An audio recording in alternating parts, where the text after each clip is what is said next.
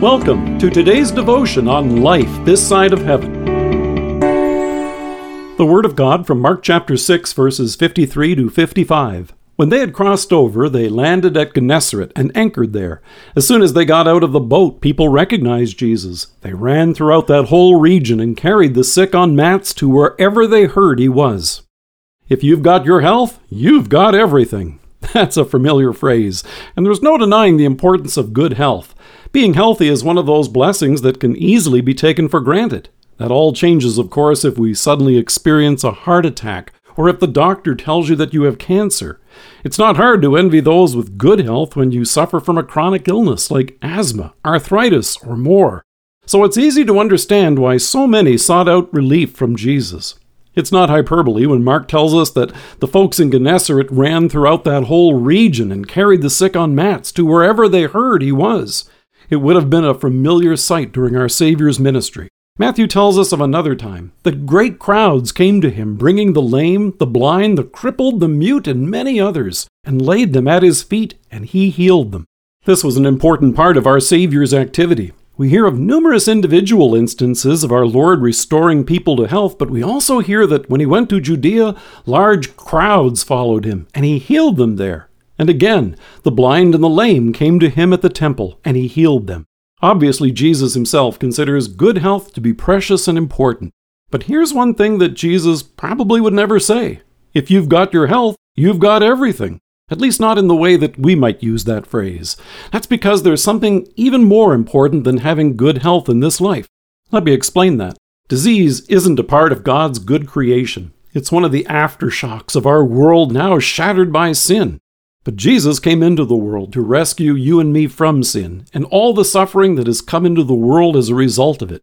When John refers to Jesus' miracles, he refers to them as signs. In other words, our Lord's miracles of healing were meant to point beyond restored health to something even more amazing.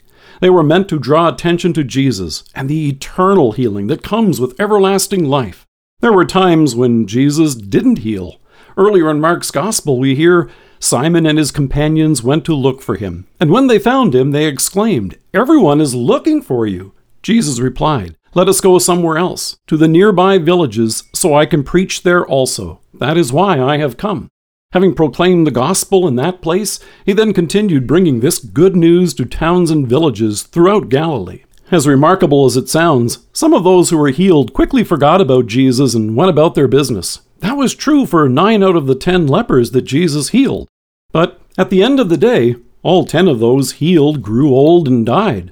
The returning Samaritan recognized by faith that Jesus had come to bring something more. Jesus came to forfeit his health, his very life for us on the cross, to bring us forgiveness of sins and perfect healing of body and soul. These incredible miracles of healing point us ahead to the eternal healing that will come at the resurrection. John notes, These signs were recorded so that you may believe that Jesus is the Christ, the Son of God, and that by believing you may have life in his name. No doubt folks will always go on saying, if you've got your health, you've got everything. But more accurately, if you have salvation in Christ, you have everything. And through faith, that's exactly what we have. Let us pray. Caring Savior, bless us with health and healing, trusting that you will do only what is best and point us always to our eternal health of life everlasting in you. Amen. Dear friends, we invite you to check out the excellent booklet from Lutheran Hour Ministries titled So You Prayed for a Miracle. It takes a look at Jesus' miracles of healing and asks the question why would some people experience a seemingly miraculous healing while others do not? You can read it and download it from our website. It's free, and you're welcome to share it. Thank you for joining us.